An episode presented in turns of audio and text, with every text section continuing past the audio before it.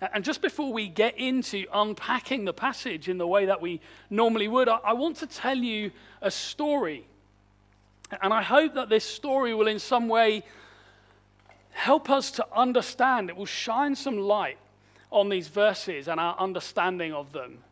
Uh, and so I'm going to read you a short excerpt from an essay called An Expedition to the Pole by a lady called Annie Dillard, who describes the ill fated Franklin Polar Expedition. Now, I don't know if any of you have heard of that. I don't know how up you are on your history of polar explorations.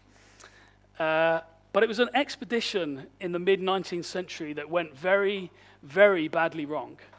Uh, and Anne Dillard writes this. In 1845, Sir John Franklin and 138 officers and men embarked from England to find the Northwest Passage across the high Canadian Arctic to the Pacific Ocean. They sailed in two three masted sailing ships. Each vessel carried an auxiliary steam engine and a 12 day supply of coal for the entire projected two or three year voyage. Note that. They took 12 days of coal for a two or three year voyage. Instead of additional coal, each ship made room for a 1,200 volume library and a hand organ that played 50 tunes. China place settings for officers and men, cut glass wine goblets, and sterling silver flatware. The officers' sterling silver knives, forks, and spoons were particularly interesting.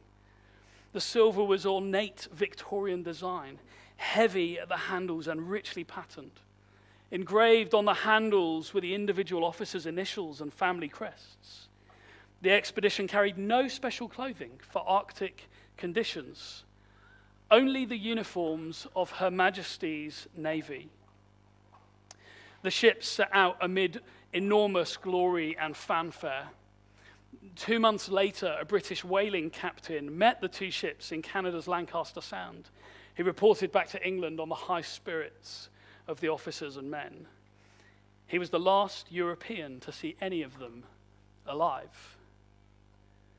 For 20 years, Search parties recovered skeletons from the Franklin expedition all over the frozen sea. Accompanying one clump of frozen bodies were place settings of that expensive sterling silver flatware. Another search party found two skeletons in a boat on a sledge. They had hauled it 65 miles, and with the two skeletons was some chocolate, guns, some tea, and a great deal of table silver. Many miles south of these two was another skeleton alone. This one was a frozen officer in uniform. Trousers and jacket of fine blue cloth edged with silk braid with sleeves bearing five cloth colored buttons each. Over this uniform, the dead man had worn a blue greatcoat with a black silk neckerchief. Sir John Franklin and 138 men died because they sorely underestimated the requirements of Arctic expedition. They ignorantly imagined a pleasure cruise amongst the familiar comforts of their English officers' clubs and chose what would be nice and comfortable instead of what would be necessary for their survival and the success of their mission. And in the verses that we look at today, Jesus is at pains to make sure that no one enters the Christian life so woefully unprepared as those men on that Arctic expedition. Because he knows that if people enter under false pretenses, if people come on what they think is a pleasure cruise, if people determine to try and surround themselves with all the nice things rather than that what's necessary for their survival, they simply won't make it. So let's read together and see how he prepares them and how he prepares us to follow him. We read from verse 25. Now, great crowds accompanied him. I wonder if we can just skip on to the uh, two slides, maybe. Cool. Now, great crowds accompanied him. Great crowds were gathered around Jesus, and we've seen already in Luke's gospel this happening time and time again. Huge numbers of people were gathered around Jesus because of the amazing signs and wonders that he was performing and the promise of the coming kingdom of God. They were gathered around him because they liked the buzz. They, they were gathered around him because they wanted to see what miracle he might perform next, what amazing sign, perhaps what incredible provision of food he might do. Maybe there'd be another feeding of the 5,000. Maybe there'd be another person risen from the dead, another incredible healing, perhaps even for them. And so these crowds gathered around him. But many of them were like Franklin's men, hoping for a pleasure cruise. They wanted all these nice things from Jesus food, good health. They wanted all of these things. But Jesus doesn't—he isn't actually interested in simply gathering a large crowd by offering nice things. He isn't there to be some kind of life enrichment addition. He's Lord of all. And it's imperative that we see him that way and respond to him as such. And so he turns to this crowd who've come to him for the nice things. And he says this to them If anyone comes to me and does not hate his own father and mother and wife and children and brothers and sisters, yes, even his own life, he cannot be my disciple. Whoever does not bear his own cross and come after me cannot be my disciple. Ouch. Now, we've got to clarify first that Jesus isn't actually saying that you should despise your family or yourself.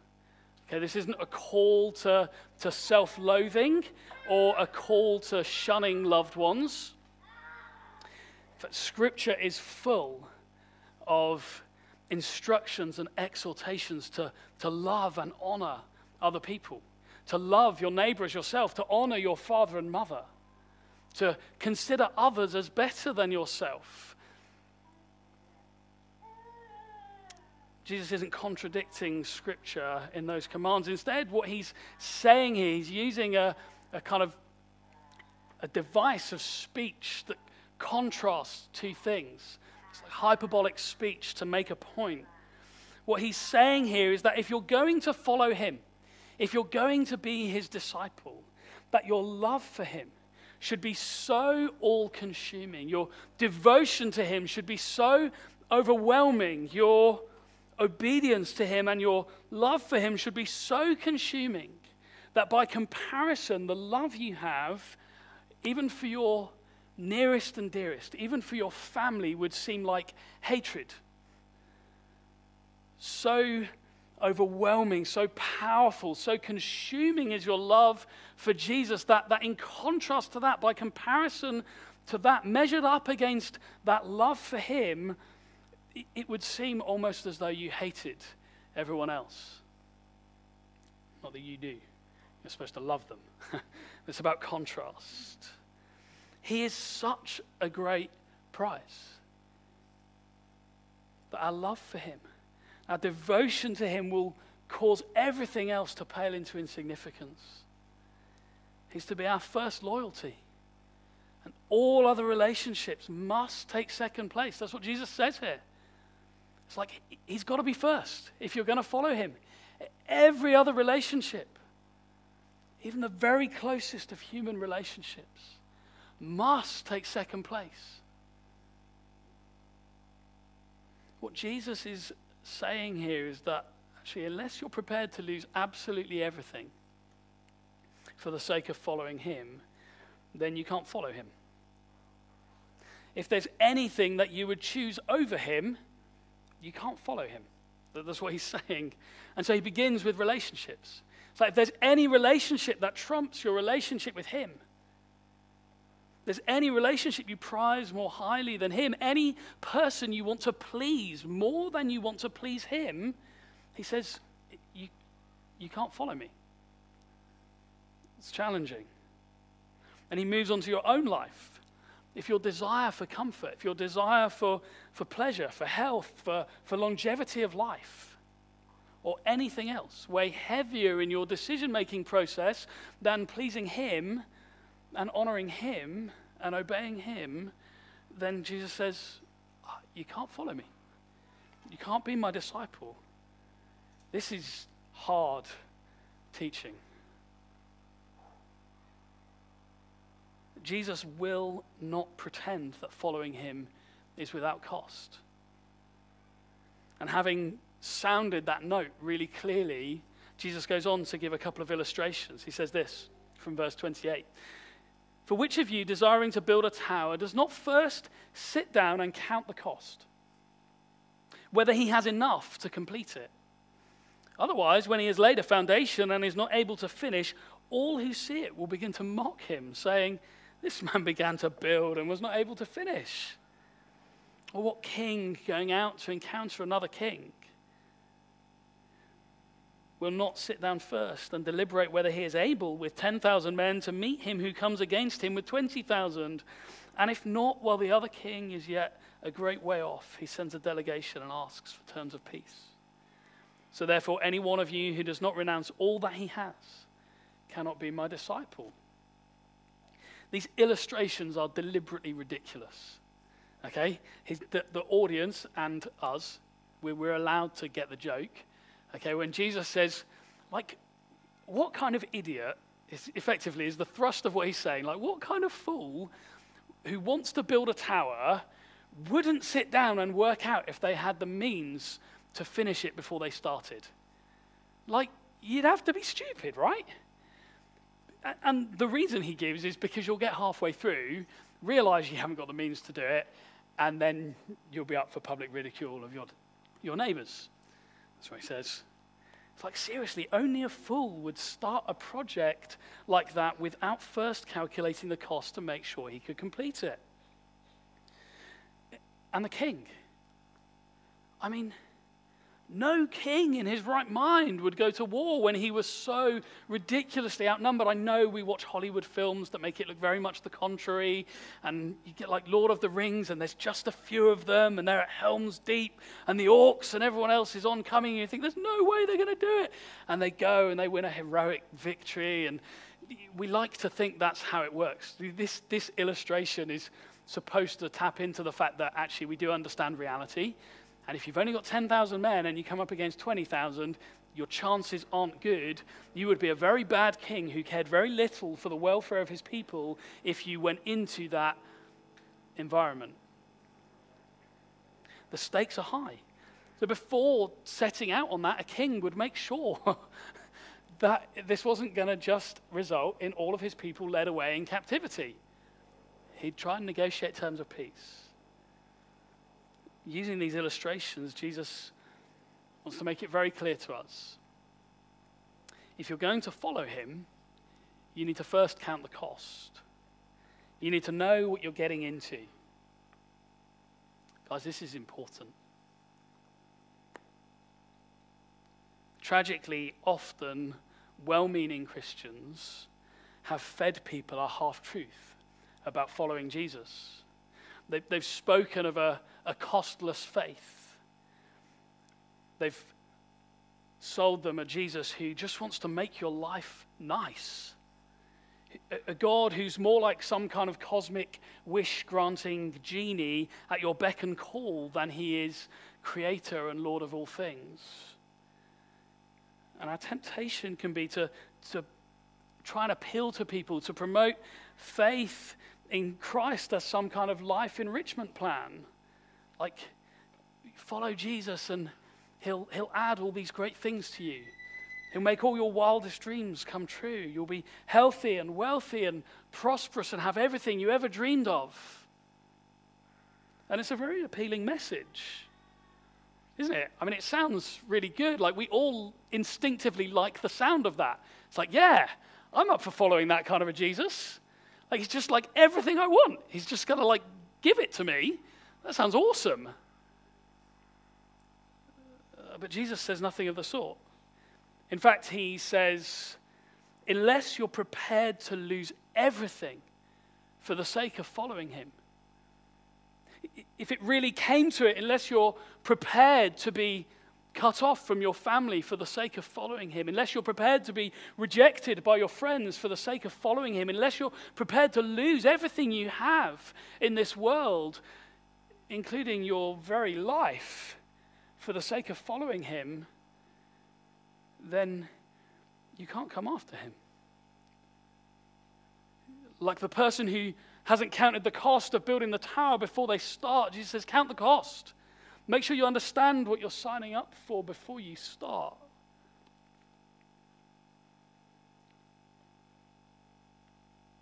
It's essential that we see this. See, because when people think that it's going to be all sunshine and rainbows and lollipops in following Jesus, then when suffering comes, when trials come, when there's conflict between what the world requires of them and what Christ commands of them, when there's opposition, then all too often people grow disillusioned with this isn't what I signed up for. I, I thought, I, I thought it was going to be like I'd have everything I ever dreamed of if I followed Jesus. I thought it was just like, bless me with all the things I want, Jesus. They fall away or grow cynical or disillusioned because, like Franklin's men, they were not adequately prepared. Or like the foolish builder who didn't sit down and do his sums, they hadn't first counted the cost. Jesus is saying, You need to know. You need to be prepared. If you're going to come after me, if you're going to follow me, you might lose everything else. If you're not prepared to lose your friends and your family, if you're not prepared that you might even lose your own life, then don't start.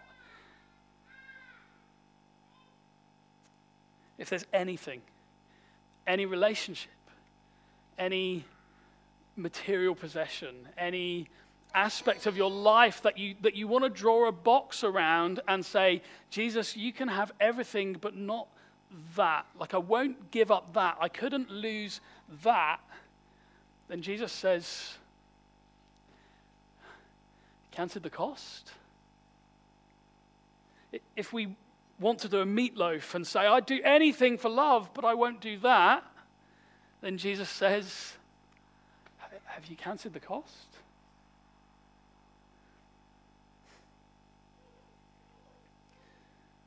When we do that, what we actually reveal is that Jesus isn't truly Lord. Instead, we're, we're still trying to sit on the throne of our own lives. We want to be Lord. We want to be in charge. We want it our way. We want Jesus on our terms, not his. And Jesus wants to be very clear with us that'll never work. We're spiritually like Franklin's men, unprepared and headed for disaster when we approach life in that way. Now, this crowd who Jesus addressed here, he knew that they would soon face extreme persecution if they followed him, the like of which most of us have probably not even dared to imagine. They'd be beaten, excommunicated from family and friends alike, put out of the synagogue, some of them stoned and put to death for proclaiming Jesus is Lord. And men and women throughout the history of the church have experienced the same. Been beaten and tortured, imprisoned, maligned, misunderstood, and martyred for their faith. They've counted the cost. Many today around the world face this same treatment for proclaiming Jesus is Lord.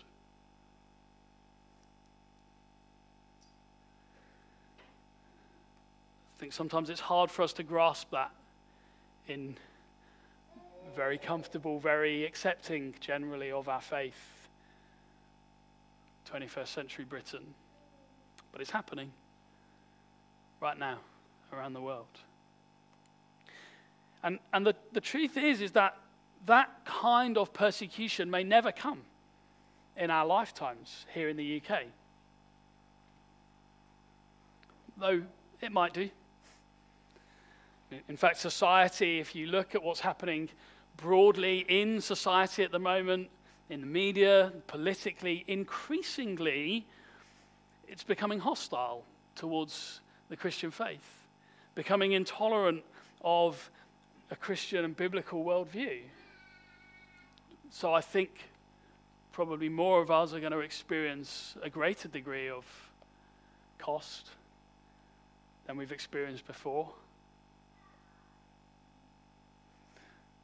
But whatever the case, we must count the cost. So your life might not be demanded of you. Your family may well not abandon you. I hope they don't.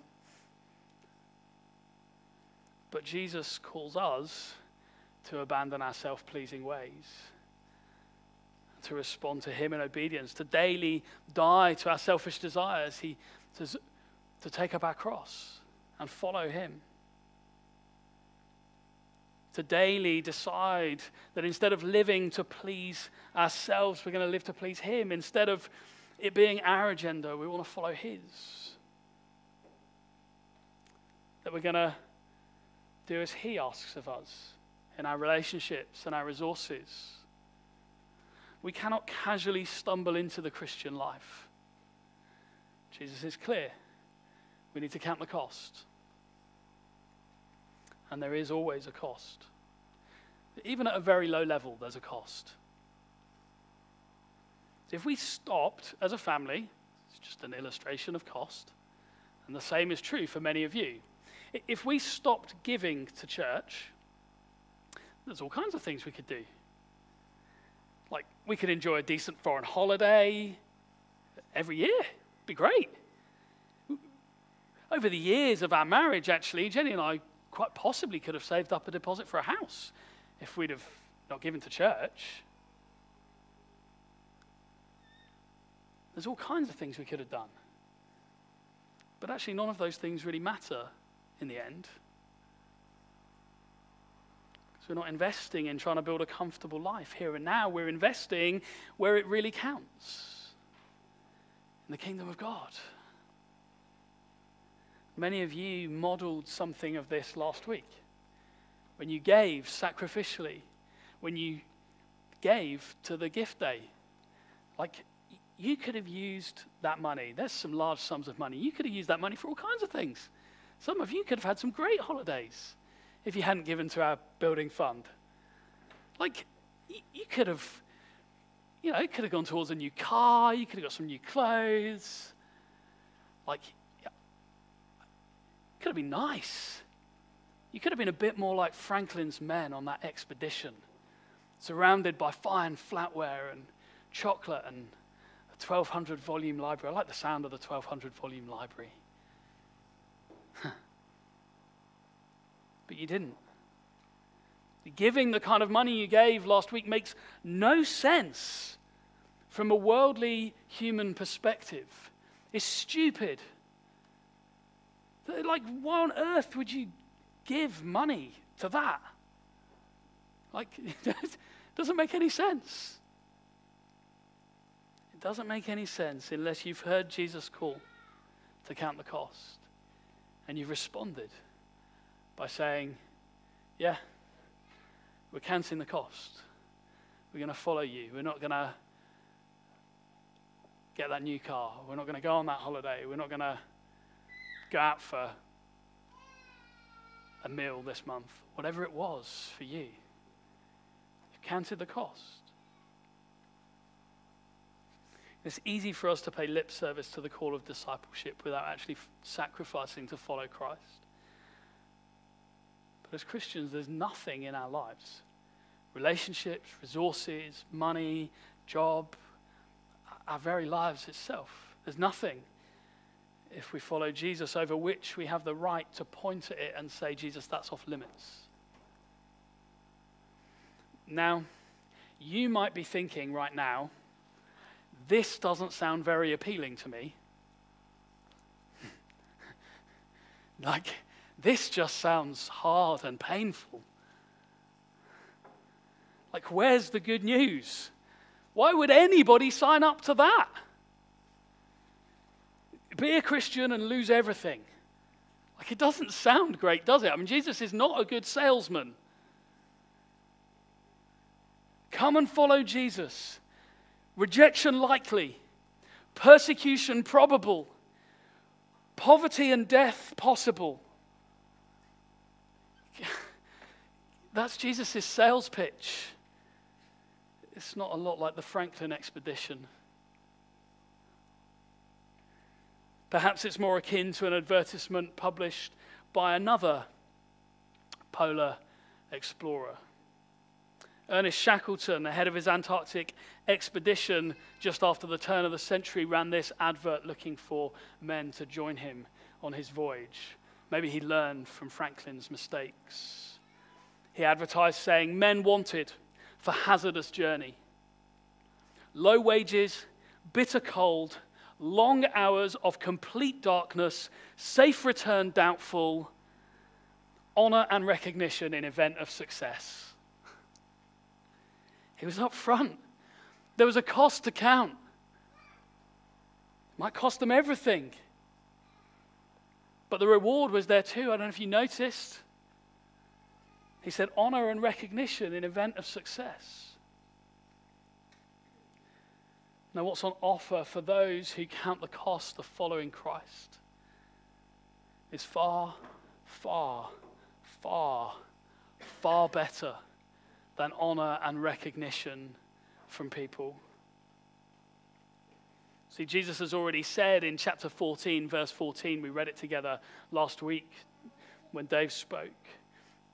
It says this about those who will come after him, those who will follow him. We read from 14:14, 14, you will be blessed because they can't repay you, but you will be repaid at the resurrection of the just. You will be repaid at the resurrection of the just. Those who come after Jesus, those who are prepared to count the cost and give up everything for the sake of following Him and glorifying Him, theirs is an eternal reward.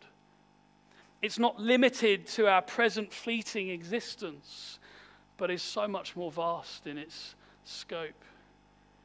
Even the things that seem like the greatest reward in this life, even the things that seem like the greatest delights, even the things that seem most beautiful, most worthwhile, most stable here and now are like mere shadows compared to the glorious multicolored, three dimensional reality of spending eternity in the presence of God. Jesus tells another parable in Matthew 13 44. He says this The kingdom of heaven is like treasure hidden in a field. When a man found it, he hid it again, and then in his joy went and sold everything he had and bought that field. Again, the kingdom of heaven is like a merchant looking for fine pearls. When he found one of great value, he went away and sold everything he had and bought it. These two people that Jesus talks about, these illustrations, sold everything they had. They gave up everything. They counted the cost absolutely for the great treasure in the field, for the pearl of great price. And Jesus is saying, guys, this is how you should respond to me. This is how you should respond to my kingdom. So you, you, you look at the cost, the so called cost of giving up things, maybe relationships, maybe even death. But when you compare it with the, the great treasure of Christ, of intimacy with Him, of being with Him forever, then the, the cost pales into insignificance. Whatever the so called cost, what we gain in Christ is of immeasurably greater worth. Relationships, possession, wealth, health, these things are in general good things, but they're not ultimate. And they can't truly and lastingly satisfy us. And Jesus knows that all of this stuff that we are to be prepared to give up. All of this stuff which we are to be prepared to leave behind for the sake of pursuing Him. Jesus knows they, they can't truly satisfy us anyway. They promise something they can't actually deliver on. With all of these things, we're tempted to, to use them to try and meet a felt need in our lives. We, we, in relationships with possessions, in our profile, our, our standing in work, our standing in society, the, where we are on the property ladder, where we are on our career ladder, all of these different things we look to and we try and use them to add something to us, whether it's grasping for a sense of value, of worth, whether it's looking for our identity, whether it's looking for some sense of security or stability or comfort, whether it's for status. But those things don't ever truly deliver on what they promise. Our value, identity, security, and comfort can only truly, lastingly be found in Jesus. And so Jesus won't try to draw you to himself with gimmicks and offers of short lived temporary pleasure. He doesn't draw you in on the promise of an easy life now, riches, the adoration of people. Jesus never promises us those things. Instead, he's clear about the cost. Everything that we're tempted to look to for identity and value and purpose and status, all these things that we pack around ourselves to try and give ourselves some kind of sense of significance. All of them, Jesus says, we've got to be willing to lose for the sake of knowing Him. And in return, we find in Him everything we're looking for everything we're hoping for in those things, we find in Him. In its purest and truest and fullest, most enduring form. In Jesus, we find our true and eternal hope. In Jesus, we find our security and identity and comfort both for now and for all eternity. When you balance this out, when you sit down and, and weigh up the cost, it's a no brainer. One of the earliest fathers of the Christian faith, a man called Augustine, had filled his life up with pleasures of this world. He, he, he was on a pleasure cruise like Franklin's men. He was drinking, filled his life with women and all kinds of stuff. But he was deeply dissatisfied. He was deeply dissatisfied until he came to Christ. And he wrote this He said, Our hearts are restless until they find their rest in you, O Lord. See, all the so called costs don't truly satisfy us. They leave us restless, they leave us searching for more.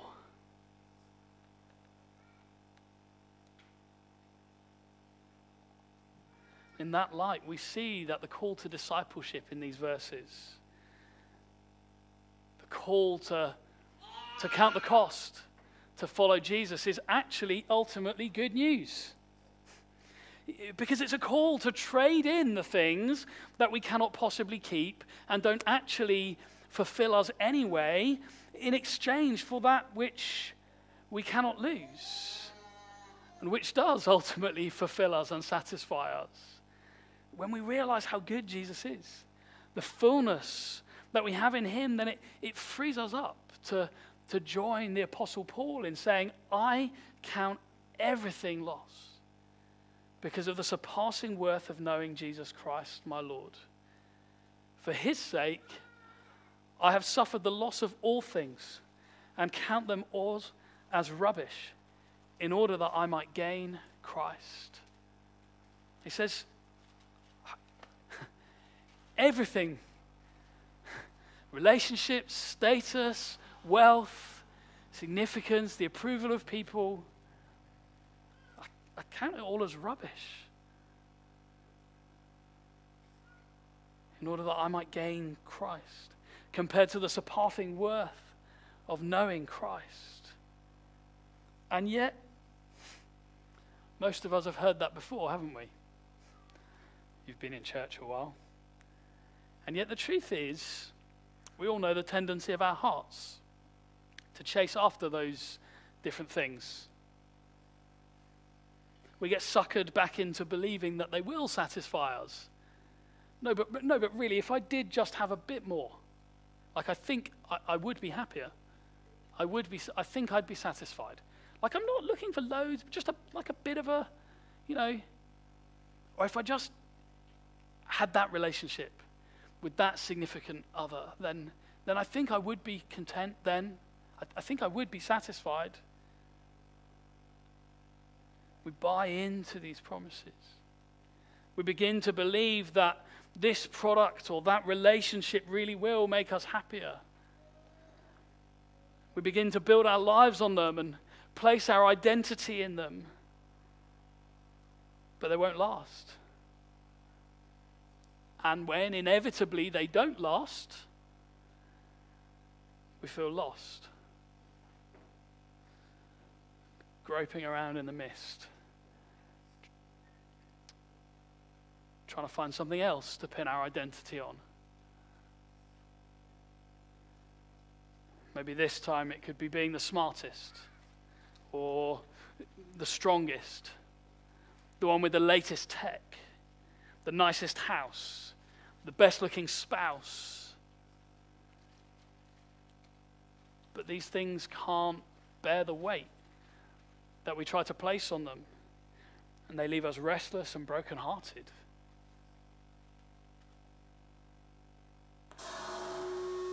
Ooh.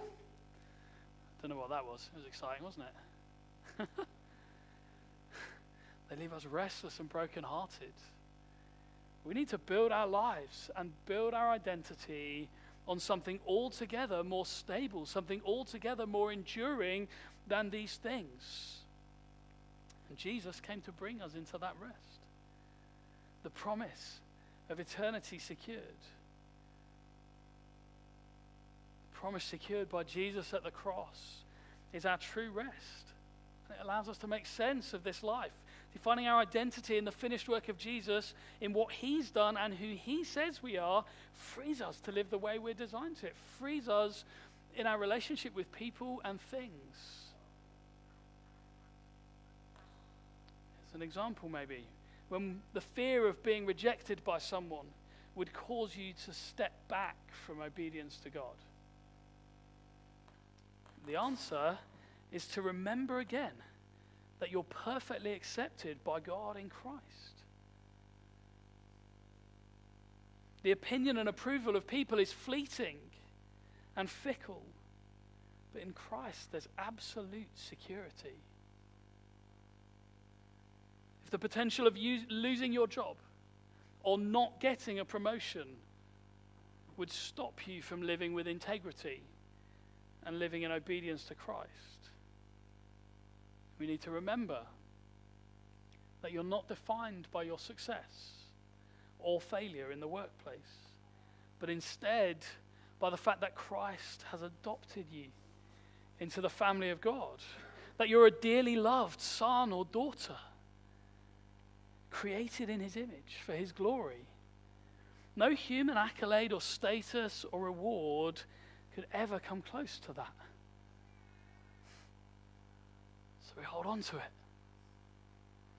If the powerful sway of finances cause you to hesitate in doing what you know God's called you to, then stop.